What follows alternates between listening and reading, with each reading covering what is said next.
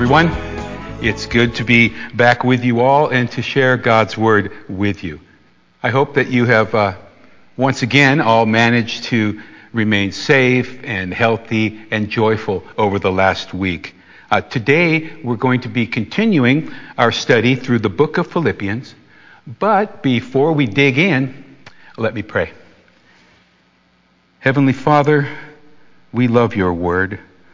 We love the fact that you have given us such an amazing way to get to know you better. We pray for your Holy Spirit to open our hearts and our minds. Let your will be revealed to us, Lord, and, and grant us the wisdom and the courage and the strength to carry it out. In your holy name and to your everlasting glory. Amen. Well, if you've been with me uh, since the start of this series, then you know that the book that we're studying, the book of Philippians, is an epistle, uh, which is a fancy word for letter. It's an epistle that was written by the Apostle Paul to the believers, to the Christians who were in the city of Philippi. Hopefully, you also remember that this book has often been described as the epistle of joy. And that is especially significant uh, considering that when Paul wrote this letter, he was actually imprisoned in Rome. Uh, he was sheltering in place. Our scripture today uh, is from chapter 1, uh, beginning at the second half of verse 18 and continuing through verse 26. Before we continue, though, uh, I'd just like to provide a quick note on why we're starting in the middle of a verse. Well, over the years, as you've read through your Bibles, you've probably noticed that not all verses and, and chapters begin or end where you might think that they should. And there's actually a very good reason for this. The original manuscripts were written in all capital letters uh, with almost no punctuation at all. That means that the translators, with, with a lot of help, from the Holy Spirit, uh, had to make sense out of this stream of, of letters that, that was before them. Can you imagine trying to do that? Uh, no punctuation marks and no breaks between words. And this becomes especially problematic when dealing with anything that was written by Paul. See, uh, the Apostle Paul was the master of the run on sentence.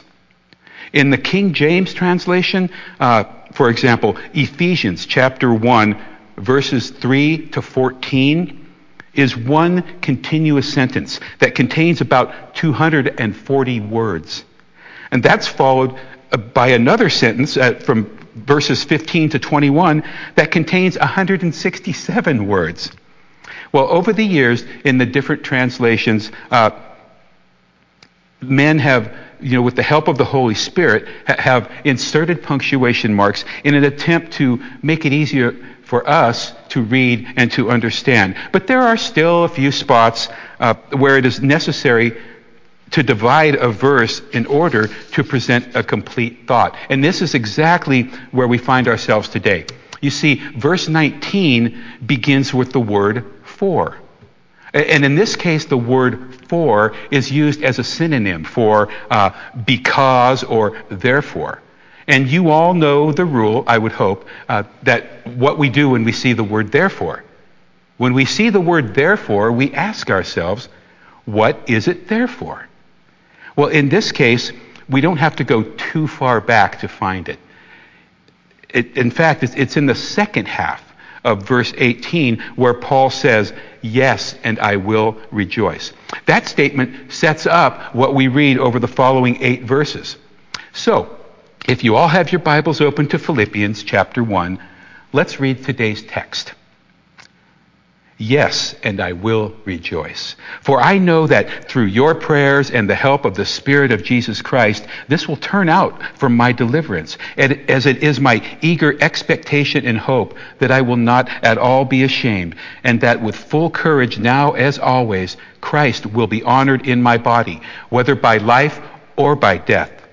For me to live is Christ, and to die is gain. If I am to live in the flesh, that means fruitful labor for me.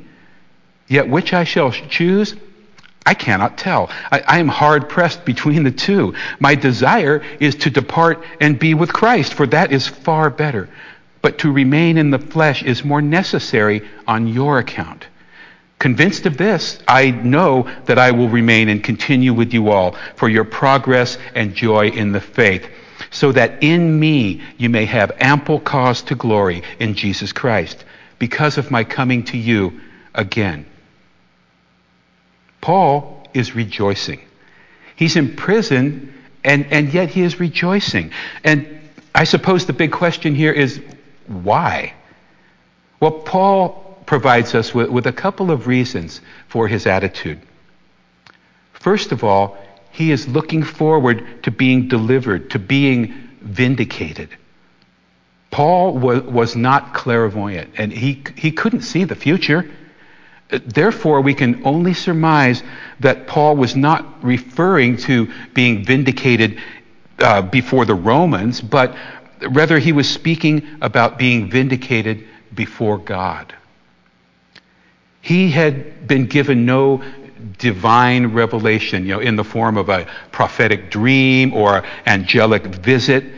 He was giving no reassurances that, that he would survive his imprisonment. However, Paul was filled with hope and expectation. He knew that because of the prayers of his friends and, and because of his relationship with Jesus, that, that he'd be able to stand before God unashamed and joyful. Christian hope and shame are, are mutually exclusive. Listen to what Paul wrote in Romans 5 5. And hope does not put to shame because God's love has been poured out into our hearts through the Holy Spirit.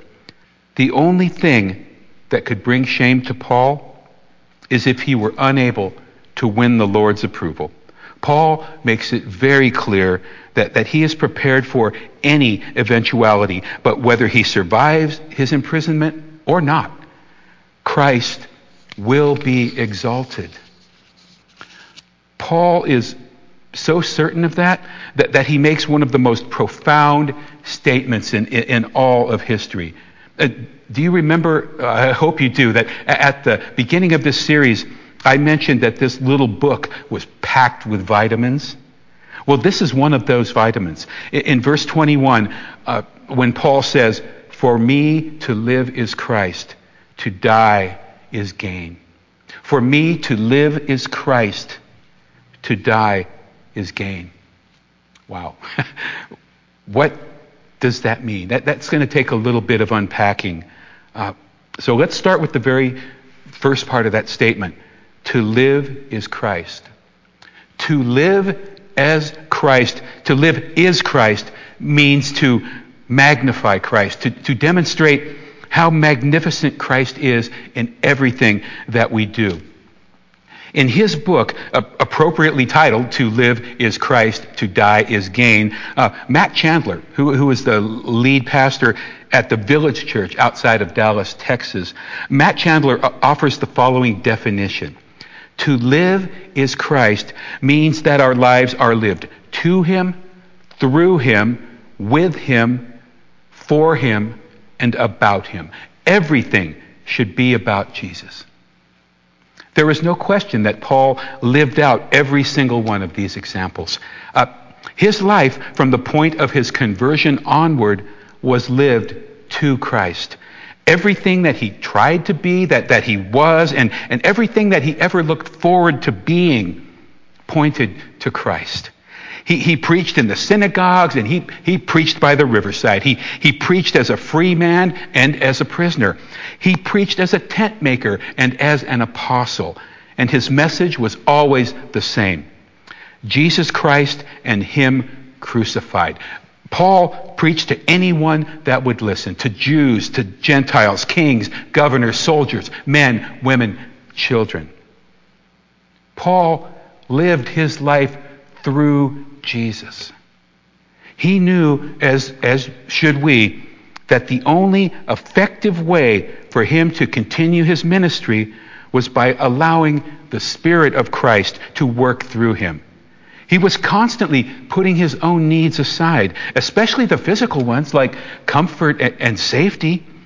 He was putting his physical needs aside in order to serve the gospel. As we'll read later on in this series, Paul was certain, he was 100% certain that with Christ working through him, he could do anything. He lived for Jesus. For Paul, there was no higher purpose than the advancement of the gospel. All he wanted to do, all he wanted to do was work for Jesus. Because he knew that wherever he went and in whatever crazy situation he might find himself, Jesus would be with him, giving him strength, giving him comfort, and above all, giving him an example to follow. Paul was an imitator of Christ. You know, I've mentioned that, that Paul w- was not the kind of guy to ask anyone to do anything that he would not do himself. Paul told his people to follow his example. And, and this wasn't out of some self inflated kind of ego trip. He told his people to follow his example because he himself was following Christ's example. What would Jesus do? See, that's what we need to be doing. Paul was all about Jesus. He was willing to give up anything that prevented him from gaining a deeper knowledge of his Lord and Savior. Paul wanted to know everything that he could know about Jesus how he lived, how he died, and the power of his resurrection. Paul found great joy in having Christ at the center of his life as his focus, his goal, and his highest aspiration. His single minded devotion provides all of us with a benchmark worthy of admiration and imitation. But as we will read, Paul knew that there was an even higher calling that could be answered. Well, you might say, wait a minute, Jim. What could be greater than living for Christ? In Paul's own words, to die is gain. What would be gained if Paul were to die? Well, for one, Paul knew that he would be in the presence of the Lord. And what could be better than that? In addition, he would never again feel the pain and the sufferings of this world. You see, Paul had endured a lot for the gospel. In 2 Corinthians 11, he provides us with a partial list of just some of what he had been through. Five times I received at the hands of the Jews the 40 lashes less one. Three times I was beaten with rods. Once I was stoned. Three times I was shipwrecked. A night and a day I was adrift at sea, on frequent journeys, in dangers from rivers, danger from robbers, danger from my own people, danger from Gentiles, danger in the city, danger in the wilderness, danger at sea, and danger from false brothers, in toil and hardship, through many a sleepless night, in hunger and thirst, often without food, in, in cold and exposure. And uh, apart from other things, there is the daily pressure, the daily pressure on me of my anxiety for all of the churches. Well, besides it being uh, a powerful testament to his dedication, I find that the passage also offers us a glimpse into the pastoral heart that Paul had. That even in the midst of some really intense physical trials, Paul still found himself worrying about his church. That, that just might be the most Christ like thing about the apostle, that he never let anything in the world keep him from loving his people. Paul then proceeds to argue with himself. Uh, on the one hand, he, he regards death as a gain, but he recognizes that if he chooses to continue living in the flesh, and, and that's an important distinction that, that underscores the eternal nature of being alive in Christ. So we live in Christ, but we also live in the flesh. And if Paul continues to live in the flesh, he will be able to continue laboring for the gospel. He, he lets his readers know that he considers being there, being there for them in the flesh, more desirable of the two options. And, and that's that pastor's heart that I alluded to earlier. Paul is unwilling to, to leave his people when he knows that their journey has, has just begun. He, he knows that there is still progress to be made for the advance of the gospel, and not only to the world at large, but in the hearts of his friends. He feels that deep desire that he's always had for helping people, helping them to progress in their faith and to receive as much joy as they can while doing it. Having convinced himself of, of the necessity of his staying around, uh, Paul goes on to say that by doing so, by sticking it out, he's going to give them all another reason to, to praise the Lord by returning to Philippi. He alludes to a most joyous homecoming uh, that will provide ample cause for them to glory in Christ. He foresees the day that he and his friends will celebrate the goodness of God. A God that has delivered their brother from bondage and brought him back to his family. So, what can we take away from our, our study of this passage? Well, I think that a, a good place to start is right where, where Paul starts by rejoicing. You know, because of our, our present circumstances, I'm, a, I'm well aware that rejoicing may not be our first reaction. But we have to pay careful attention to why Paul is rejoicing. He isn't rejoicing because he's in prison. He's rejoicing because he knows that his brothers and sisters are praying for him. He's rejoicing because he knows that the Spirit of Christ is working for his deliverance. He's rejoicing because he knows in his heart that he has done everything humanly possible to be obedient to his God. He has taken every opportunity to spread the gospel, the good news of Jesus Christ, through word and through action. Paul is at a place where he is honestly not afraid to stand before God.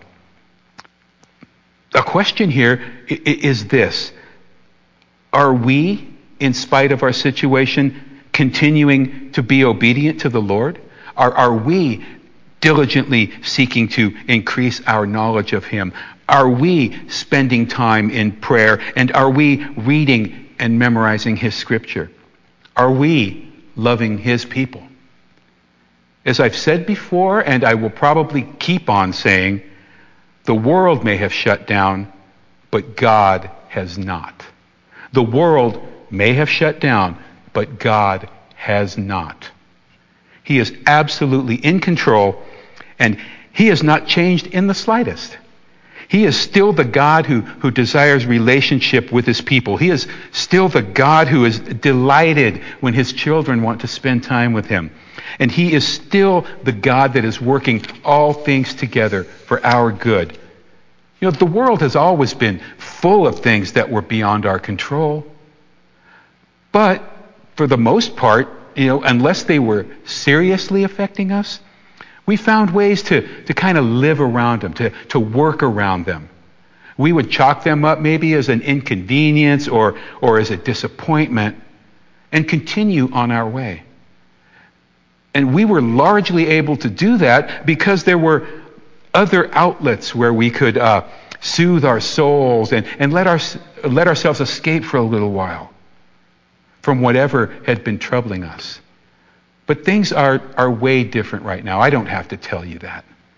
For a lot of us, access to our, our stress relieving activities has been denied. Uh, travel is restricted. Movie theaters are shut down. That was one of my favorites.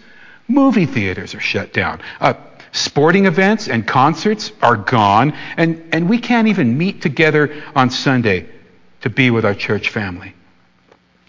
And compounding all of this is the very real possibility of getting sick. Getting sick from a virus that, at the time of my writing this message, had already claimed nearly 200,000 lives in the United States. I mean, that's scary and it's unsettling. And the potential for danger has, has caused me to, to ask myself questions like Will this trip to Nob Hill Supermarket be the, be the one where, where I pick the virus up?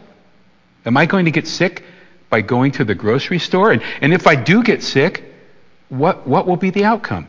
Am, am I the only one here that, that has ever wondered that if he were to call me home right now, would I be ready to meet the Lord? And, and I have to tell you that that is a question that, that, I've, that I have asked myself more than a few times over the, the last few years. It didn't just start with the pandemic. So let me explain. You know, I don't think any of us w- would disagree that the world just seems to be getting crazier and crazier every day, right? I mean, just when we, just when we think that we've seen the absolute worst that, that humanity has to offer, we are somehow greeted by an all new low. Even in the midst of a, a global pandemic and rioting in the streets and fires burning out of control all over our state, people are still able to find ways to make things worse. And, and this is not something new by, by any means. You know, over the past few years, as I said earlier, as a result of being bombarded by, by bad news, I, I felt hopeless. And, and I have wished for the Lord to come back right in that moment. I've thought to myself, well, there's no hope, and, and maybe things should just be stopped right now before people can let themselves sink any lower. If someone has made their peace with God, fine. And if they haven't, that's too bad because I was sick inside. I was sick of it and I was tired of, of being sad. I, I just, it was one of those, just take me now, Jesus moments. Well, I know it's a bit dramatic, maybe, but that was a place where I have been. And those are feelings that I have had. And having those feelings made me stop and realize how, how selfish I was being. I thought that I was ready to quit. But there is still so much work to be done. As long as any of us are alive and on this earth, we have a job to do. All of the misery that we see and, and hear about is awful. 100% awful. But it's also a cry for help. It's a flare that's, that's being shot from, from a lifeboat up into the sky that says, We need Jesus. And I'm not willing to, to get into a helicopter and, and fly away to safety where there are still so many people left drifting around in the ocean. Like Paul said, to live in the flesh means fruitful labor. As long as we're here, we need to be advancing the gospel. There are lives that need Jesus now more than ever. People are hurting in, in, in ways that just six months ago they, they wouldn't have dreamed possible. Just imagine for a moment that, that you've been out of work for four or five months, and then your house burns down in a forest fire. And then you, you find yourself with your family and you're, you're trying to be socially distant from the other people who are living in tents in, in a refugee center. Now, trying, now try to imagine going through something like that without Jesus. The gospel is hope. We've been given the task of, of shining a light into a world that, that looks way different than it did six months ago. In, in order to be effective, we are going to have to adopt some different strategies for how we spread the word, the good news of Jesus Christ. Well, I, I wanted to give you all some ideas that didn't overlap too much with, with things that I have mentioned before. So, so I did some research and I found a pretty cool list to share with you. And I've told you before that preachers love lists. And the best list of all is a list that where each item on the list, the beginning letter spells a word. That is the absolute best list of all. Well, I have one of those for you this morning. Unfortunately, uh, it's not a great word, but it is memorable. The word is corona. So we start with the C. And the C is there to remind us to check on someone. Check on someone who is at risk or, or living alone. Call someone to, to make a proper socially distant visit if you can. A simple call or a visit, it lets someone know that, that they're valuable and, and that they are worth remembering, even in the midst of all the madness. And it's also a perfect time, as you probably know already, it's a perfect time to share your faith. O, our next letter, reminds us to, well, we are talking to this person or visiting them. O reminds us to offer to do something for that person. Offer to help them out in some way. Maybe it's a, a, run to the grocery store, or maybe to fix something in their yard or in their house. Perhaps they need someone to walk their dog or to uh, pick up their kids and, and drop them off at childcare or daycare. The, the list is, is huge, but, but you get the idea. Offer to help them out. R reminds us to respect the way that someone is processing their fear of the pandemic. Everyone has different ways and different reactions and a different strategy for dealing with this crisis. Some people just laugh it off like, like it's no big deal. Uh, but for other people, this is only like one step removed from the zombie apocalypse. The, the point here is to be sensitive and to meet people where they are. Never underestimate your ability to make things worse. And there's two guidelines to, to keep in mind. First, do no harm. And second, don't cause a brother or sister to stumble. Respect how someone is processing their fear. The next O is there to remind us to organize something social to do. Well, the quarantine is, is driving people into isolation. But as God said from the very beginning, it's not good for us to be alone. Take the initiative and, and bring people together, even if it's uh, simply online. Um, we all need interaction, and the lockdown has been starving us of that. Uh, Zoom and uh, uh, there's, I, I, guess, a new company called Jackbox are, are, just two of the online platforms that, that we can use to organize online game nights. That's a pretty cool thing. Uh, we, think about it. You can host an event and not have to clean your house. That's a win win, and it demonstrates the value of biblical community.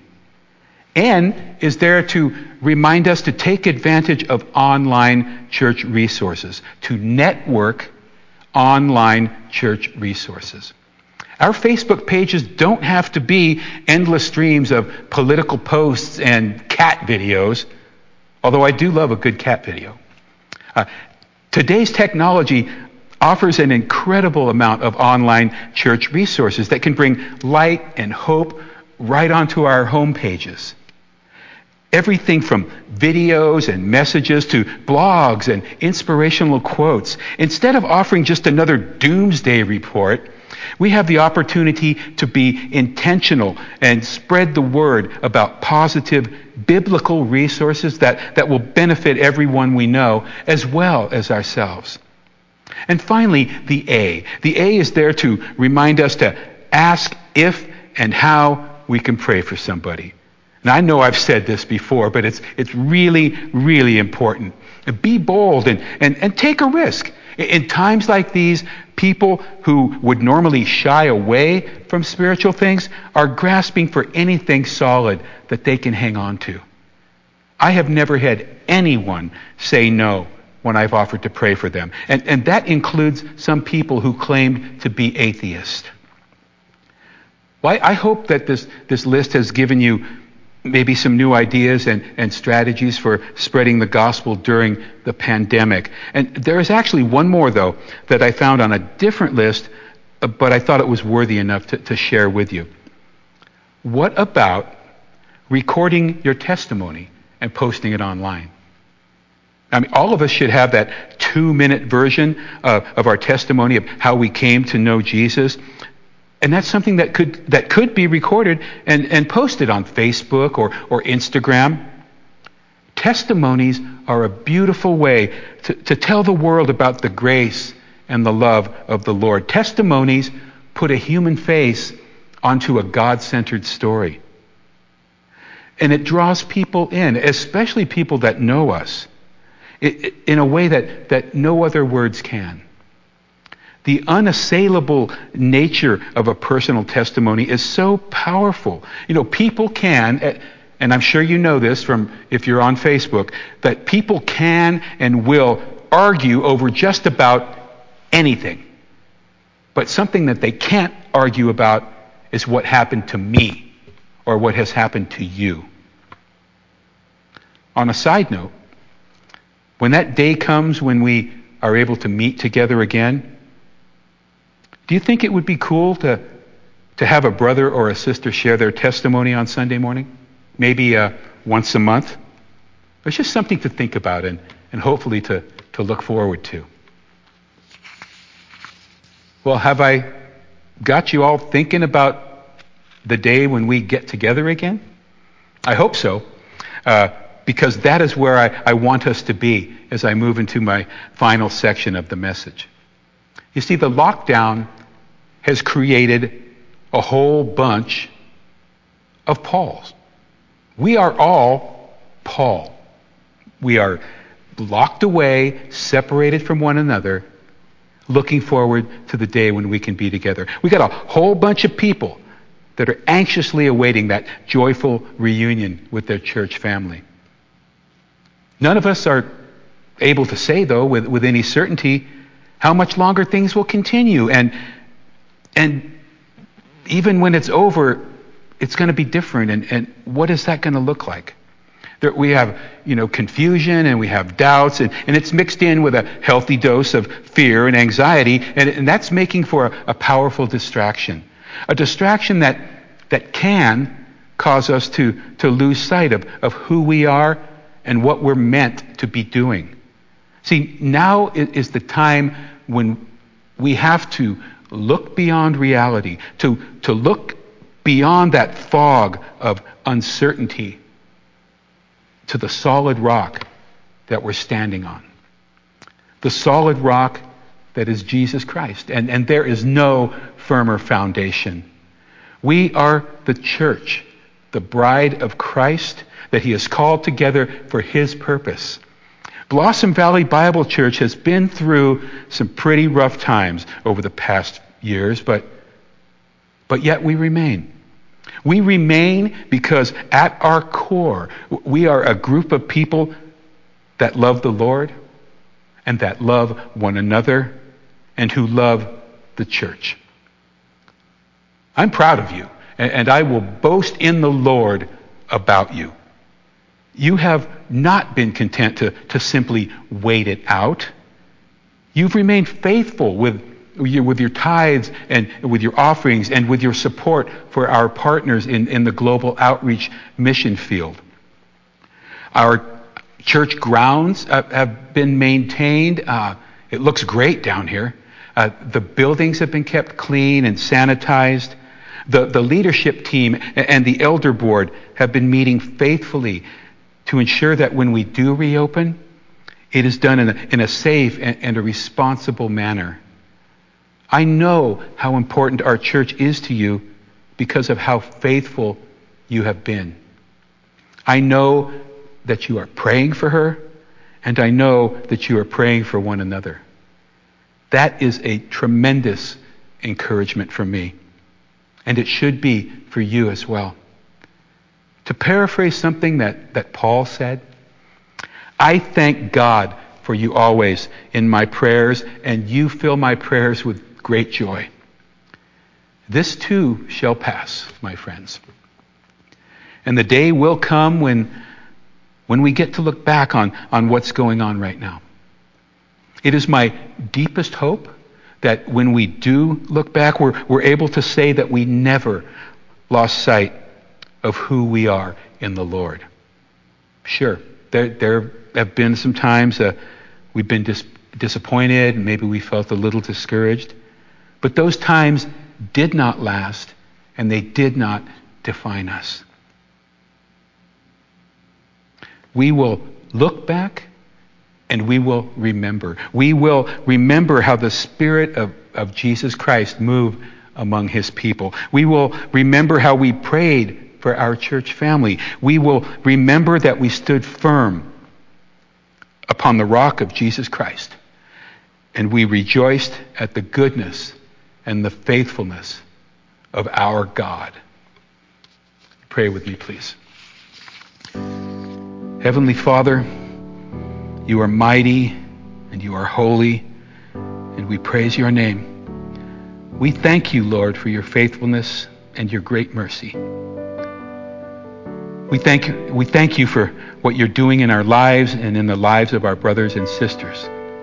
Lord, grant us your wisdom and strength as we continue to stand firm on the rock of your truth. May our hearts remain focused on the gospel and on the earthly mission that you have so graciously given to us. In the precious name of Jesus, we pray. Amen. Well, as always, May the Lord bless you and keep you. May the Lord be gracious unto each and every one of you. May he turn his face to make it shine upon you and grant you his peace. In the name of the Father, and of the Son, and of the Holy Spirit. Amen. Have a wonderful week. Uh, as always, look for opportunities to show Jesus. Stay safe, stay joyful Stay healthy. I love you all, and I am really looking forward to seeing some of you on the morning of the 13th. 9:30. Hope to see you here. Bye.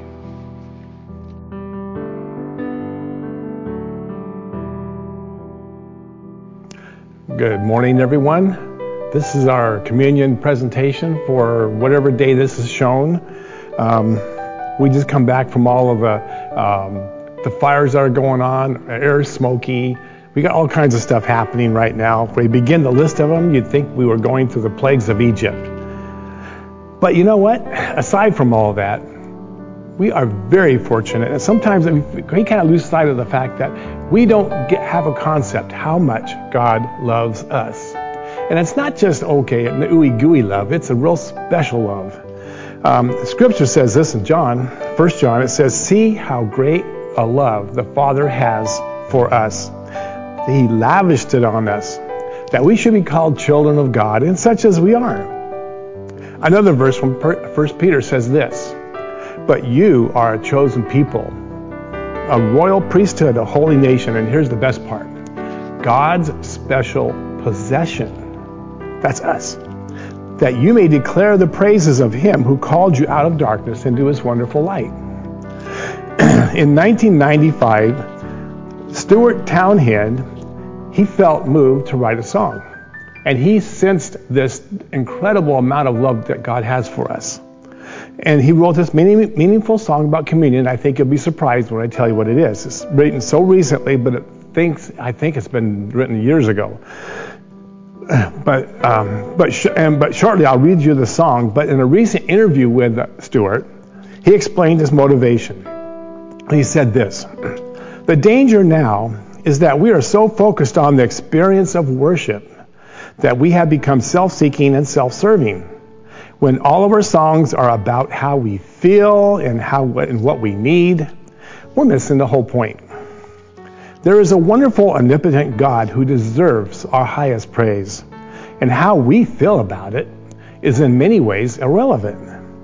I want to encourage the expression of joy and passion and adoration in songs, but I don't want those things to, to be the focus of it. I want those to be the byproduct. And I'm trying to write songs that refer to us as little as possible and to Him as much as possible. So let these words set up and prepare our hearts for our communion presentation. And you'll figure out what song it is as soon as I start reading the words, but it just was kind of interesting. How deep the Father's love for us, how vast beyond all measure, that he should give his only Son to make a wretch his treasure. How great a pain, a searing loss. The father turned his face away. As wounds which mar the chosen one bring many sons to glory. Behold the man upon a cross, my sin upon his shoulders. Ashamed, I hear my mocking voice call out among the scoffers. It was my sin that held him there until it was accomplished. His dying breath had brought me life. I know that it is finished. I will not boast in anything no gifts, no power, no wisdom, but I will boast in Jesus Christ, his death and resurrection. So why should I gain from his reward?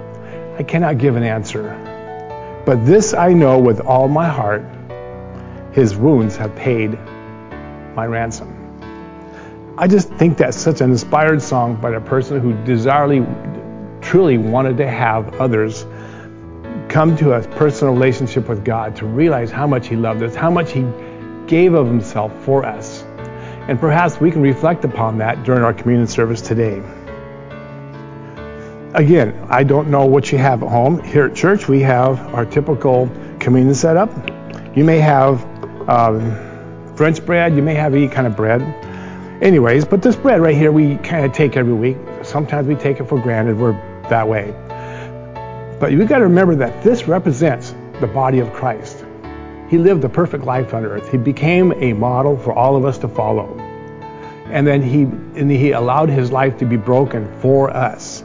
So when we take the bread, let's remind us that he was broken for us.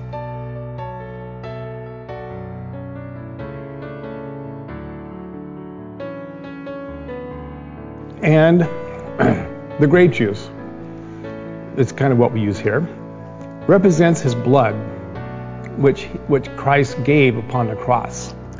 Like the verse says here, Behold, the man upon a cross, my sin upon his shoulders. Ashamed, I hear my mocking voice call out among the scoffers. It was my sin that held him there until it was accomplished. His dying breath had brought me life. I know that it is finished. And God finished the work of salvation but when he shed his blood for us. Let's take it together. I would like to say a prayer now. Lord, thank you so much for helping us understand the meaning of your love for us. We don't fathom it, we don't understand it totally. We do know that the things that you've given to us, we're very grateful for.